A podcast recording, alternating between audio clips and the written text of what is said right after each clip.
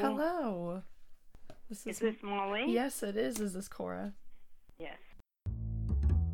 That was Cora Weiss, activist, feminist, and social justice advocate. She's been a part of every anti war campaign since Vietnam, played an integral role in the American, Soviet, and North Korean disarmament agreements, and has founded noteworthy organizations dedicated to minority education, female activism, civilian safety, and international peace. So, why have we not heard of her? It seems as though her name has completely escaped school textbooks and every wartime Netflix documentary series. And the bits of information pieced together from online truly don't compare to the real story. Her story. Hi, I'm Molly McEnany, and this is Ephemeral, a new podcast. In a fleeting time where the world is changing far quicker than ever before, one college girl spotlights her female heroes. So let's start from the beginning. Cora Weiss was born on October 2nd, 1934, in New York. During your early life and childhood, what was your family like? They were very loving, caring, uh, remarkable people. My mother was an orphan who came from Russia. She was an immigrant. Um, and if ICE had been around then, she would have been sent back to Russia before she could even walk. Uh, she was brought by her father. Her mother died soon after childbirth of meningitis, I think she was brought up in a, I guess, Russian and Yiddish speaking family of relatives were here. She eventually went to NYU, New York University, and she was the valedictorian of her class. Pretty good for an immigrant orphan. And she married and had two children. She drove a car and that was pretty rare in the 1940s. I mean, not not a huge number of women were driving cars. And she became she set up the Roosevelt for President reelection campaign in 1944, I guess, in White Plains, New York, and that was Westchester County, which was pretty rock-ribbed Republican at that time. It isn't now. And Eleanor Roosevelt came to our house to support her husband running for president. She used to fall asleep on the couch for about 10 minutes, and when she woke up, she knew exactly where everybody was in their conversation. So that was an impressive thing for me. And we used to go to the train station where the young men were being drafted and sent off to war. We brought coffee and donuts. We ate donuts in those days. And saw them off and that was my first exposure to war and to the fact that while a trainload of guys may have gone off to war, barely a couple of cars full would come back. It wow. demonstrates graphically how I saw the war. So your mom sounds like she's pretty progressive as well in activism and you know campaigning, and it seems like it nurtured you to become more involved in politics in some way. With the Vietnam War starting up in 1955, how did you first get involved in these anti war campaigns and why was this something that was so important to you? Well, we were, I was very involved in the early days of Women's Strike for Peace, and we had a chapter in town I lived in, and people would come and meet in our living room, and other mothers would diaper their babies on our living room floor, as did I. It started like that, and it grew rapidly. And Women's Strike was dedicated to ending the testing of atomic bombs. We called them atomic then, because they were. And we used to collect the baby teeth when our kids would drop their teeth out and before they got their grown up teeth in. They all did the tooth fairy number, found a nickel or a penny or whatever under their pillow at night, and in exchange we took their teeth. In Women's Strike, we were dedicated to stopping the testing of atomic bombs because of the danger, and we proved the danger. We sent the baby teeth to Dr. Barry Commoner, who was at Washington University Medical School in Ohio. And he studied the baby teeth for the presence of strontium 90. Strontium 90 is the lethal factor in an atomic bomb, one of many, but. And he indeed found strontium 90 in baby teeth. It certainly increased our desire to get rid of the testing of nuclear atomic bombs. And we went around the country um, campaigning and educating people about what the nature of atomic bombs was and why they had to stop. Because the bombs would be dropped in their tests and they would explode either underground or on the grass and cows would eat the grass.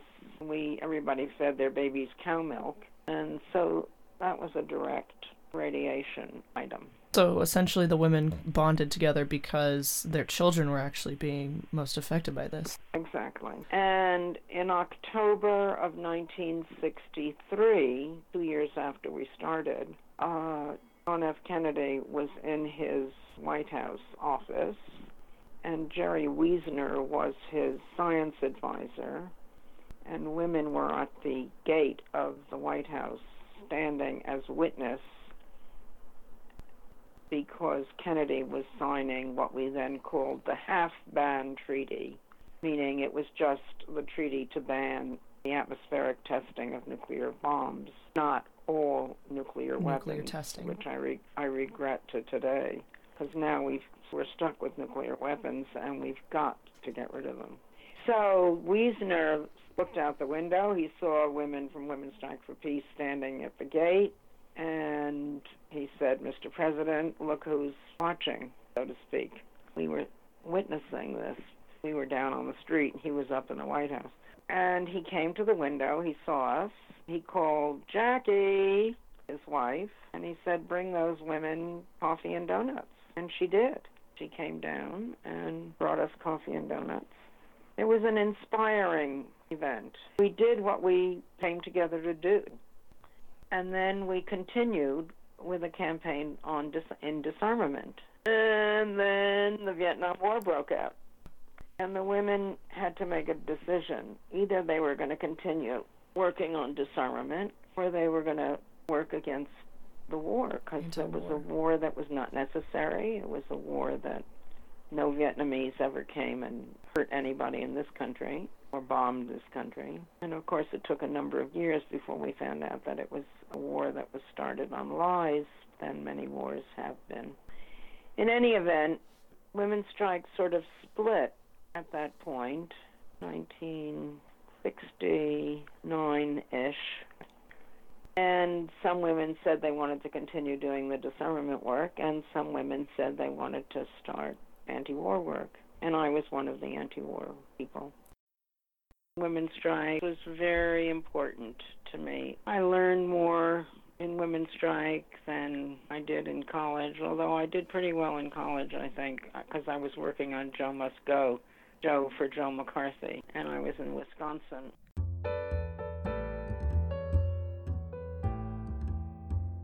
The Joe Must Go campaign began on March 18, 1954, in an effort to recall Senator Joe McCarthy of Wisconsin, People rallied behind the movement, accusing McCarthy of subverting President Eisenhower's authority and ignoring the major financiary issues of Wisconsin's dairy farming industry. The Joe Must Go campaign, which was started by a Republican editor of the Sauk City newspaper in Sauk City, Wisconsin, and he was Republican. And he said it's time for Joe McCarthy to go, and so he created the campaign called Joe Must Go. It was a petition campaign and I used to help round up petitions, get them signed.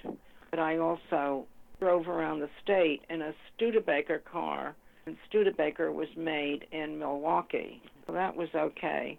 But I used to get pelted with potatoes and tomatoes and corn. Really? And I wondered why until I walked around the car one day and realized I had New York State plates on. And so that was my first political lesson in life. If you work in one place, don't bring your license plates from another place. I was 19 or 20. I collected thousands of signatures, and it was enough according to the legislation. You were required to get X percent of the vote or of the registered voters, I can't remember which, but a percentage of something that was established by the state to recall. It was a, a recall campaign. We wanted to recall Senator McCarthy, and so we had that. We had more than enough signatures. But then we had to have the signatures read and authenticated by some group of men. Um, and the men were probably appointed by McCarthy. Yeah. Who knows? Anyway, they threw out so many signatures that they claimed were illegible.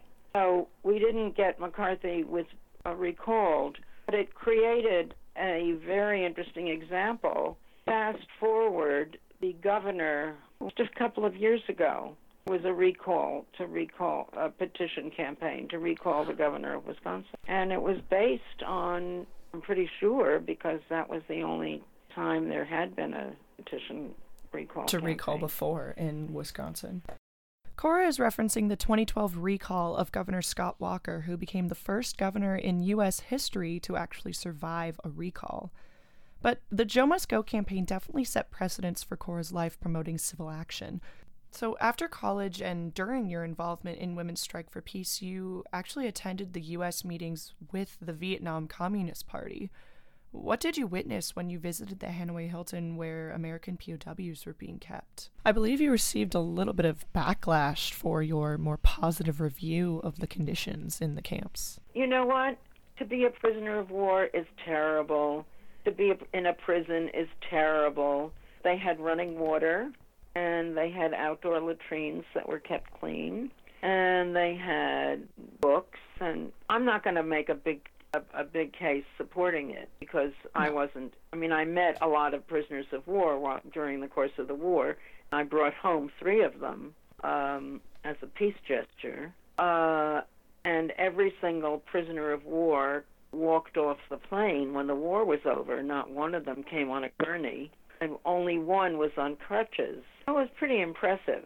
But it's war, and war is horrible, and it makes terrible things happen. And so I'm not going to defend it. I'm just going to describe it. So, what was the Uh, process like getting those three POWs home? Well, we started an organization called the Committee of Liaison with Servicemen Detained in North Vietnam because the president was using the POWs as an excuse for continuing the bombing. And he was saying that as long as the Vietnamese are going to be taking our men prisoner and torturing them, he didn't know whether they were or were not tortured. Because the president was using the POW issue as the pretext for continuing the war, we decided to try, we meaning the anti war movement, or people from the anti war movement, decided to try to take that pretext away. And the government and the families did not know who was a prisoner of war and who was missing in action, who was dead, who was alive. And we thought if we created a system where the POWs could write letters every month and could receive mail every month, that would establish a list of who, in fact, was alive in the POW camps. And that was pretty unique for wartime. I'm not sure that any other war had a, situ- a situation like that. And so, six of us, I guess, in the beginning, invented this idea. And I was the co chair of the organization with David Dellinger. And we had gender equality then, imagine that. Uh, and we sent we went to Vietnam. A, a group of women were from Vietnam, from North and South Vietnam, came to Canada on July 4th of 1969, our most patriotic holiday, and invite and the Vietnam, the uh, Voice of Women of Canada invited Women's Strike for Peace women to come up and meet them. And so we went up to Canada and on somebody's farm, and we were sitting on the grass licking ice cream cones. It was July 4th. And the Vietnamese women said to me, Why don't you come to Vietnam? It was the year that we had the November 15, 1969 mobilization against the war in Washington, and I was one of the co chairs of that. I couldn't go before November 15. After that, I could go. And they suggested I bring two other women with me, and I did that. Madeline Duckles from Berkeley, California, and the woman who was the president of Women's Strike for Peace from Philadelphia.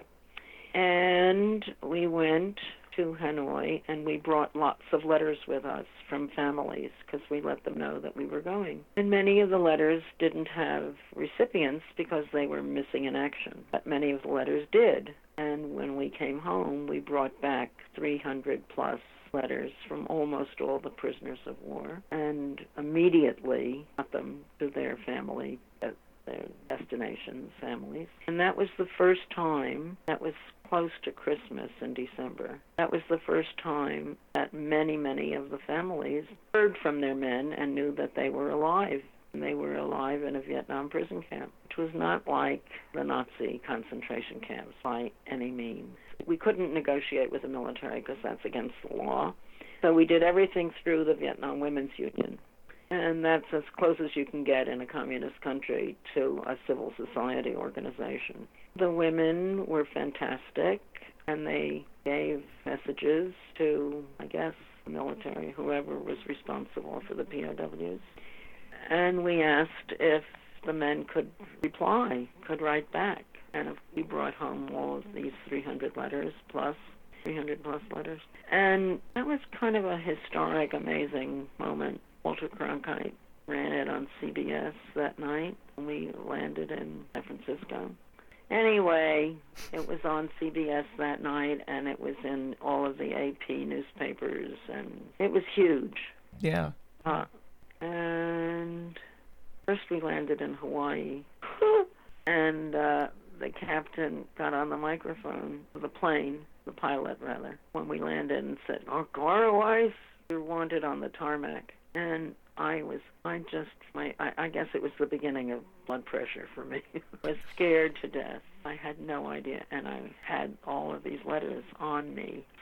And when I got down the tarmac, uh, there was Stewart Meacham from the American Friends Service Committee, who was one of the people that started the Committee of Liaison with me and Dave Dellinger and Dick Fernandez and others.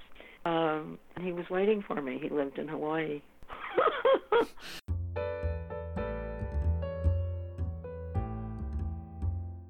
The following letter, preserved in the Library of Congress and dated September 18, 1970, about one year after the first visit to receive POW letters, reads as follows Dear friends, we are very happy to forward the enclosed letters to you. I would like to give you an account of the events that took place around the illegal seizure of these letters at Kennedy Airport on Wednesday. Robert Scheer announced that when he arrived in Hanoi, he had been given 375 letters from pilots whose names appeared on the list of 335 previously confirmed prisoners.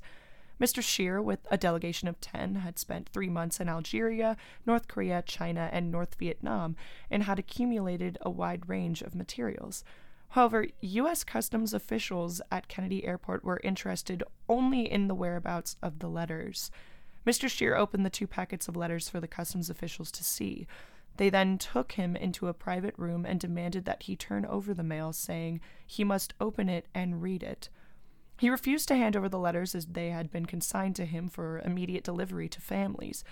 Finally, the customs officials agreed to place the letters in bond where the packages were officially sealed and a receipt given to Mr. Scheer. Uh, last Saturday, 143 letters were brought by a traveler returning from Hanoi. That brought to 1,243 the number of letters from prisoners that have been delivered by hand to the U.S. without interference. No explanation has been offered by anyone for the seizure of the mail, and no guarantees have been made that this will not happen again. We reminded the State Department that it was the government that had seized the mail in seeming disregard for the families, prisoners, and the future of communication between them. Mr. Scheer offered to meet with representatives of the State Department at the airport to discuss the situation and see what could be done to prevent further occurrences of this nature. His request was rejected. When he went with Rennie Davis and myself to reclaim the mail, he was unnecessarily harassed, and the press was ejected from observing the reclamation, despite the fact that the very same people had observed the seizure. When he finally got the letters, Mr. Scheer immediately transferred them to the Committee of Liaison for distribution. We are very distressed about this incident. This delivery of mail brought first letters from previously non confirmed prisoners for four families, some of whom had been receiving mail for five years. We have devoted considerable time and effort to maintaining a reliable and efficient channel for communication between you and the pilots. At the initiative of the North Vietnamese, both the volume and frequency of mail has increased. The pilots have been receiving increasing numbers of packages, including a wide assortment of food, medicines, clothing, and various kinds of games. We are not responsible for the consequences that acts of governmental interference may produce. Please do not hesitate to be in touch with us if you have any questions and kindly inform us of any changes of address. Should you wish us to forward your mail to your relatives in North Vietnam, we will be glad to do so. There will be several people traveling there in the coming months. Sincerely yours, Cora Weiss. So, I found a letter that you wrote from 1970 about a problem getting POW letters through U.S. immigration. Why were immigration officers so restrictive upon this return to the point where they tried forcing the opening of these letters in customs? I'll start this way. We were so dedicated to the idea that we had to take the letters that we brought back, and different people brought back letters every month because we sent three different people every month to Vietnam for three years or two plus years, something like that. And uh, they brought the letters back to us in our office, and we would work 24 7 to get those letters out in the mail to their destination immediately. I mean, we didn't want to waste a minute because we knew how important it was for the families to hear from their loved ones. Th- what he did, he held us up. And that was what was so distressing. That they people got the letters eventually, but the the the, um, the delay was not in part of our culture. Was not part of our habit, and it you know it affects your reputation.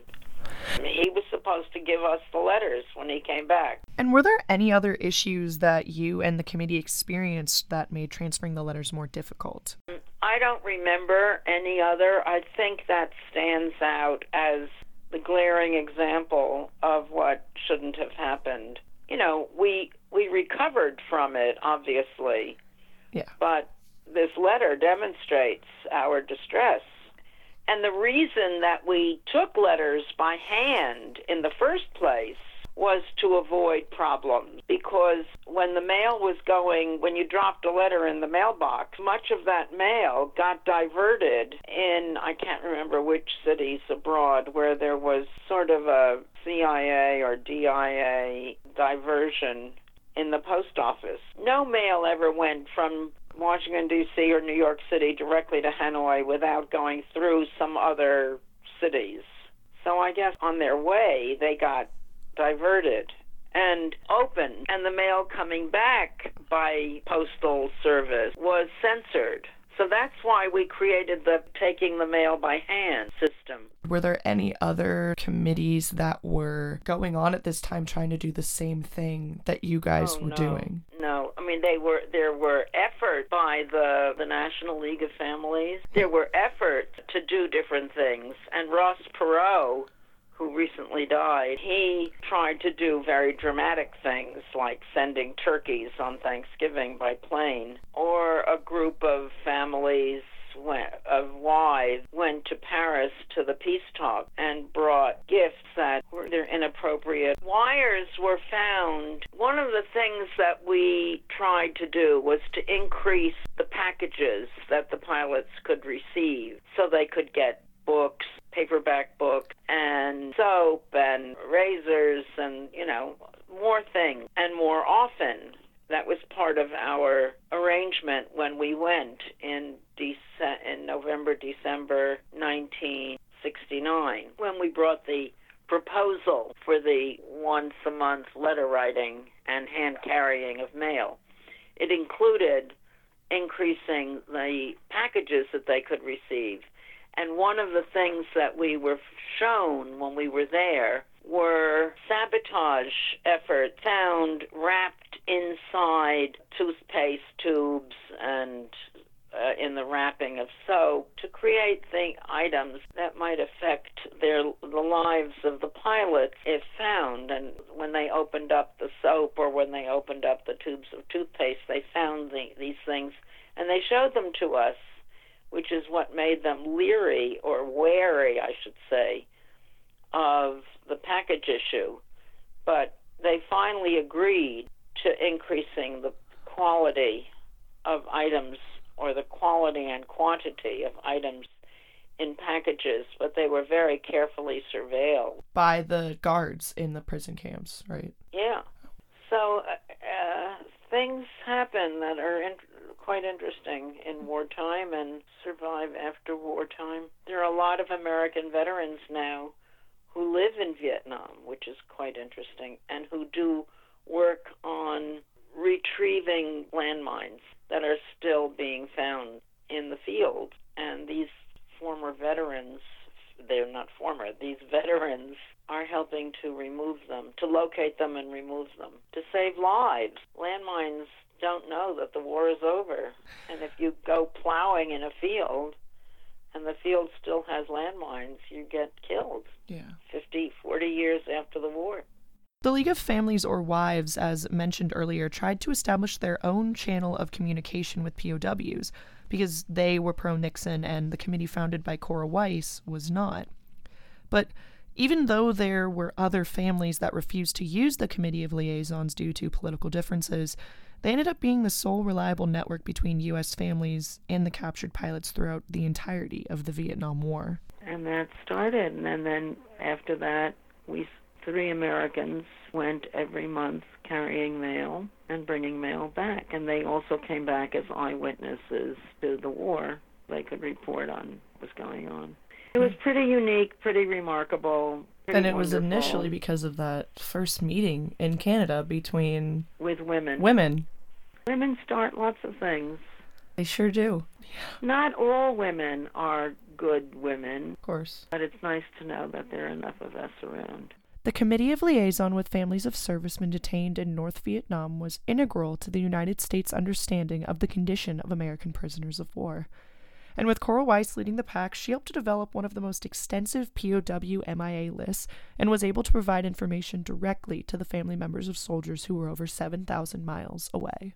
And, um, and, and, and. And then in 1972, they invited David and me to Paris in August of 72 and said they had talked to us about something and we got to Paris and they said we'd like you to come to Vietnam and take home three American prisoners of war. We went with the mother of one and the wife of another and the third pilot his his wife and father were persuaded by the defense department not to have anything to do with us. So I became his surrogate when they were released, they let three of us, three women, go in to receive the men before they came out to the public, to the press. And I was his reluctant surrogate because his mother or his wife or his father refused to come with us. In February of 1973, the first batch of U.S. POWs from North Vietnam were released and brought back to the States as a part of Operation Homecoming. The first group of American prisoners released under the Vietnam Peace Agreement have now had a day to enjoy the emotions of freedom. They've had an opportunity to call home, to sleep in good beds, and to eat the kind of dinners never known in the communist prisons of North Vietnam. And American doctors at the Philippines Clark Air Force Base have had the time to give them at least preliminary checkups. They report that most of the 143 men are in relatively good physical condition. The expectations are that many will be leaving for the United States later this week for recuperation at military bases near relatives. Most of the prisoners, 116, left their captivity in Hanoi after generally smooth formalities.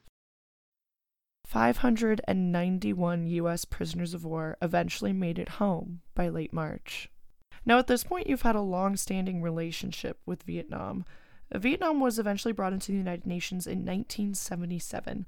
What was that process like with you as the chairwoman of the committee? Well, first, Vietnam had to survive, I think, two veto votes. They were vetoed for their membership twice. I can't remember who the ambassador was who finally raised his hand. It might have been Andy Young, could it have been? Remember. Anyway, it could have been an African American ambassador. Anyway, they did survive. I mean, they had to survive two vetoes before they could become before they could take a seat at the UN and become members and raise the flag. And it was quite remarkable. I remember helping them find an apartment in New York City um, and an office. Um, and we became friends with many of the representatives, introduced them to the American way of life. They neat to do.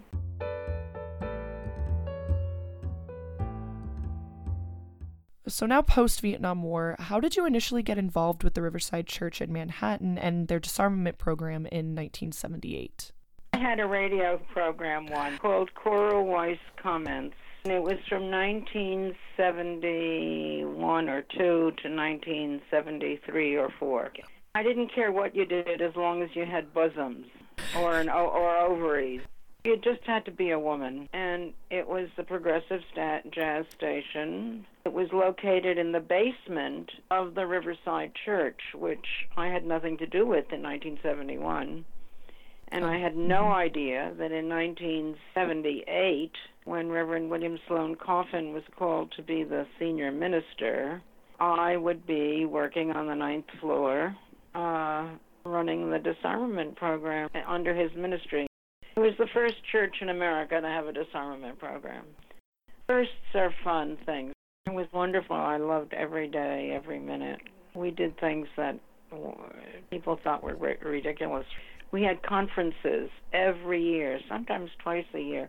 We created an international chancel uh, pulpit of people from around the world who were doing incredible things would come and either speak or preach or but it, it was separate from the Sunday sermons. People came because it was a moving and shaking church because of Bill Coffin, but also because of things like we sponsored a sanctuary for a couple and their son from Guatemala. I picked Guatemala because there was already so much attention being played aid to El Salvador, and mm-hmm. I figured Guatemala was being ignored. And it was there was a civil war going on throughout Central America. The enemy of the people was funded by the USA. It was 78 yeah. to 88, yeah. 10 years at the Riverside Church. During this time at the Riverside Church, you were a delegate to disarmament summits between America and the Soviet Union. Could you tell me a little bit about what went on at these summits? In 1985, I was a delegate of the World Council of Churches to the Women's Forum in Nairobi, and that was a UN conference. It was the third UN conference on women, and there were official government delegates who sat in one place, uh, conference halls, and then there were the what they used to call non-governmental organizations, which I always thought meant no good organizations, NGOs. I call us civil society organizations. And the World Council of Churches asked several women to represent them at this Nairobi Forum of Women in 1985. And we had a peace tent that we pitched, and we had remarkable meetings between the Soviet women and the American women. It was still the Soviet Union in that day, in that time. And um, it was a pretty neat conference, pretty extraordinary. And then, so I was working at Riverside Church from 78, 1978 to 1988. And a year after the Nairobi conference, making it 1986, a very wonderful woman who was a expert on the Soviet Union persuaded me to accept the invitation to go to Moscow to to a conference that Miss Gorbacheva, Gorbachev's wife, was sponsoring to talk about what happened in the year following the, the Nairobi Forum. So, a kind of report on what successes took place as a result of the Nairobi Forum. And there were thousands of women, and I sat next to a Soviet woman we started talking. She used to work at the USCON, which stands for U.S. Canada Institute, and she was a foreign policy expert. Her name was Elena Ershova. We became good friends, buddies, and we began an American organization called Women for a Meaningful Summit. Following when Gorbachev and Reagan met at their first summit, we decided we wanted a summit with more results, better results. And the second summit took place in Geneva, and we went there as women and met with Gorbachev. It's not been I I haven't been idle. All I care about is leaving this world in better condition with peace and justice for the children and the grandchildren of everybody. And Cora Weiss was far from idle when she became involved with PAN, or the Peace Action Network, which is mobilizing to this day peaceful global diplomacy. In 1993, the Peace Action Network came about, which is arguably America's largest anti nuclear and anti war organization. And you served as an international representative for them. The international. The international representative. So, what did you, what did you do in that position? I established relationship with affiliate relationship with the United Nations, and uh, worked created a, a, mobilized a group of people, a committee, an international committee, and internationalized thinking and doing of peace action. Peace action grew out of SANE, and SANE then became SANE Freeze, which was known, uh, which was popular during what was called the Freeze movement, and then SANE Freeze morphed into peace action. We had the UN representative from the days of SANE, a long time ago, 60s.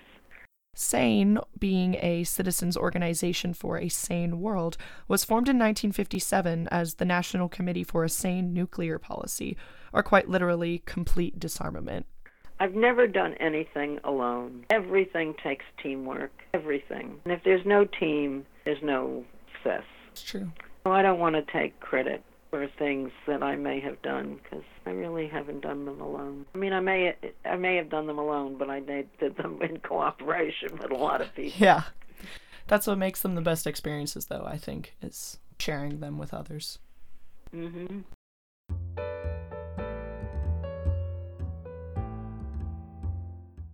1999 yeah. was the most important year because that's when we created the mm-hmm. Hague Appeal for Peace, and it, it started in 1996 actually when we six people, three women and three men, sat around a glass covered a glass top table at the Church Center for the UN in New York, which was an a building owned built and owned by the Methodist women. And we had offices in that building and it faced the United Nations, smack right in front of the UN. And we said it's time to celebrate the centennial, which would be in 1999, yeah. of the world's first peace congress, 1899, in The Hague. And a very remarkable woman named Bertha von Suttner was active in that. And the guy from the International Physicians for the Prevention of Nuclear War looked at everyone and said to me, Cora, you be the president, and you be, and the next person be the secretary, and the next person be the treasurer, and the next person be the executive director. And that's how that happened. It was not democratic. No, that nobody elected me. It was he wanted to just get it over with. I'm still president now. The Hague Appeal for Peace is represented by the Global Campaign for Peace Education, which is was born at the Hague Appeal Conference in 1999, where 10,000 people from over 100 countries came and deliberated for three days and emerged with the Hague Agenda for Peace and Justice for the 21st Century, a 50 point program going from a culture of violence to a culture of peace.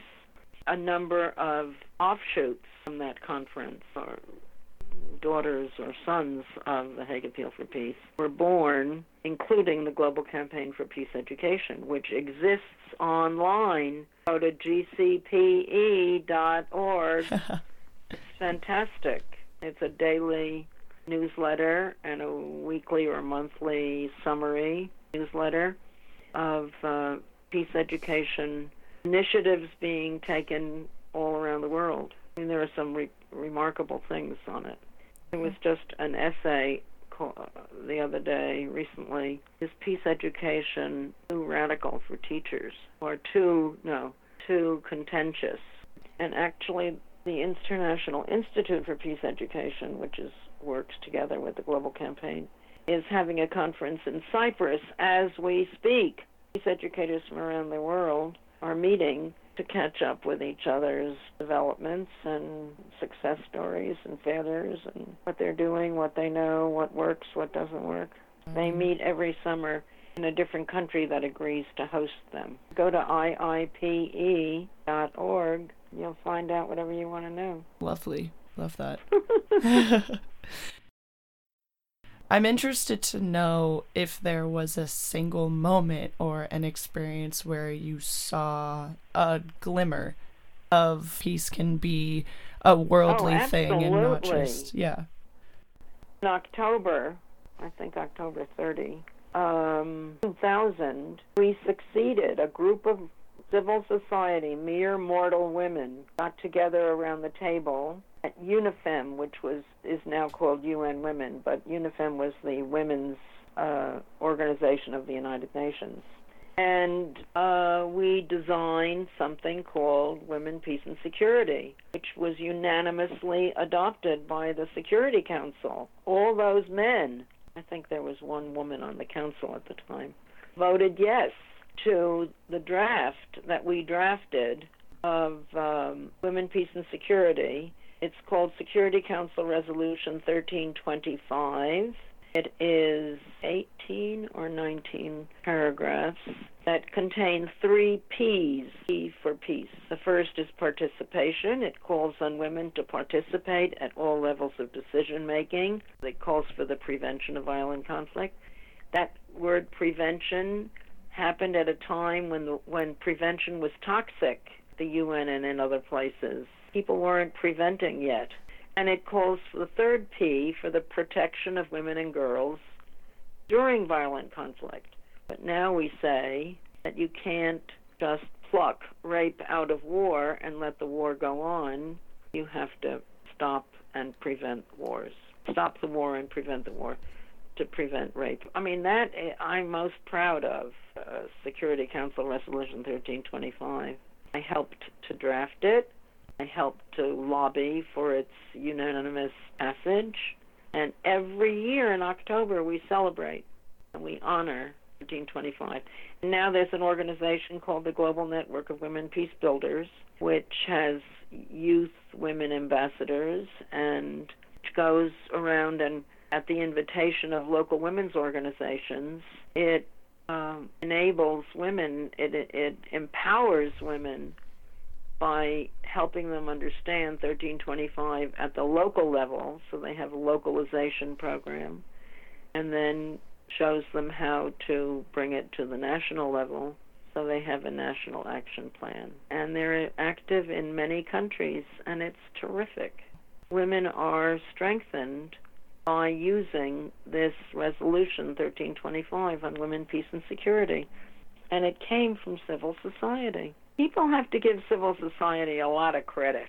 We've started lots of things. Cora even created her own organization, the Fellowship for Young Women Peace Builders, which was launched in 2015 to support young people as they seek out sustainable peace and gender equality for the future.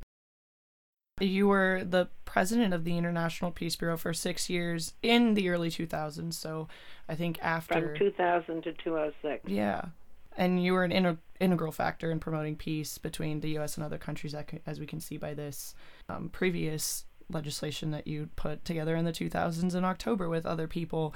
And because of this, how do you feel about the United States' relationship with foreign leaders today? And do you have a solution for some of the problems that the U.S. is experiencing? I think the rule of law has to prevail, not the law of war. War is not legal. I mean, it, it is legal in the sense that there are res, there are Geneva conventions that regulate what you can and can't do during wartime. But um, but the rule of law has got to be followed. A. B. Diplomacy is the weapon we have to use. It's a non-violent weapon. And more people should be trained in diplomacy, and more people should be uh, brought into uh, to the table. Talk, don't fight. And I'm not a Gandhian idealist. I'm not an ideologue, a pacifist ideologue at, by any means. I supported the Second World War, but I also think it was the last just war that this world has seen. And we've got so many nuclear weapons now, thousands. And now we have hypersonic weapons and drones and MEP and AI and my God, the new technology can just wipe us all out overnight. It's insane. I mean, it is so dangerous that to have a dangerous person in the chief as the chief decision maker makes it very frightening. So we have to use our our experience in diplomacy. We have to stop making weapons that are unregulated. We have to stop making weapons, period, regulated or not. But we certainly need to regulate. And we've got to stop hating and calling people names. Activism has obviously impacted your life quite a bit. For those just starting out, what is your advice for young activists motivating change? Follow your passion, follow your dreams, do what you think is right and best, and and good luck. Do what you think needs to be done, and that other people can gather with you to do it. Don't ever use a weapon. Don't ever hit anyone. Nonviolence is pretty important and impressive and succeeds. If you don't feel passionate about something, forget it. And don't be a siloist. Don't, I mean, I shouldn't say don't. Putting issues in silos is getting us into trouble. We have to realize that climate change and nuclear weapons and insect extinction are all threats to the continuation of life as we know it, threats to the planet as we know it. And we have to talk about them together. We know that climate crisis causes refugees because people can't live on islands anymore. They're going to have to go to higher ground and that higher ground, those governments are not going to let them in, and there's going to be anger, and the anger is going to become violent, and da da da, and then there's violence and war. So there's a relationship between the climate crisis and violence and war, and there's a relationship between insect extinction and survival because there's going to be nothing around to, to pollinate plants which we need to create food. Yeah. You know, there are these sustainable development goals at the UN, 17 of them, and frequently they're seen as independent blocks that are separated. And I want to glue them all together because they're about education and about gender equality and about climate and about peaceable societies, and they all are related. Life is not uh, a single issue, it's a holistic set of issues. Lack of education affects, you know, people's health, affects Everything. people's everything. And it goes, yeah. Gender inequality affects everything. It's basic. I could say something else, and I'll show you why it's basic. And we have to get together. The anti nuclear people and the anti war people and the climate people have to work together because the consequence of climate crisis and the consequence of nuclear weapons is the end of the world. You know, you don't you don't come out alive when those things do their number. We have more in common than in conflict. And we should work together. And it's true in Bangladesh and in China and in India and every all over the world. It, things are changing. And it's in your face, brother and sister. Is there anything else you'd like to add about, You know, Well, I'll tell you where I'm going now. Yes, please. I should I should be going into retirement. I have no time to retire. I'm helping an organization of retired teachers, educators, called the Committee on Teaching About the UN, to produce a conference on the 75th anniversary of the United Nations in 2020. The United Nations was created deter- we the peoples determined to save succeeding generations from the scourge of war. And I am suggesting, and we're going to be doing it, a conference for educators and students on the 75th anniversary in 2020 called War No More. And it's enough already with saying we shouldn't make this weapon or that weapon or we should abolish another weapon. Just have to not make war.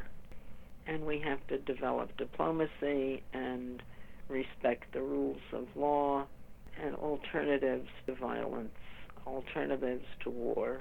I think most people are tired of war, even though most people in this country have never experienced war. But the kids have, in the sense that they've been drafted or volunteered for Korea, for Vietnam, for Iraq, and maybe for Iran. I mean, if we haven't learned any lessons from all of these adventures, violent adventures, then uh, I don't know what we can pass on to our children and grandchildren.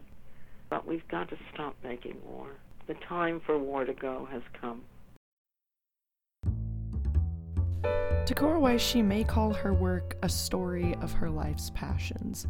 However, I truly believe Cora feels it is her duty, our duty, to be active citizens in our communities. She's a visionary for world peace, and even now will not stop striving for it. You know, life is one big story. Thanks for listening to this episode of Ephemeral. I'm Molly McEnany, and I'll see you next time.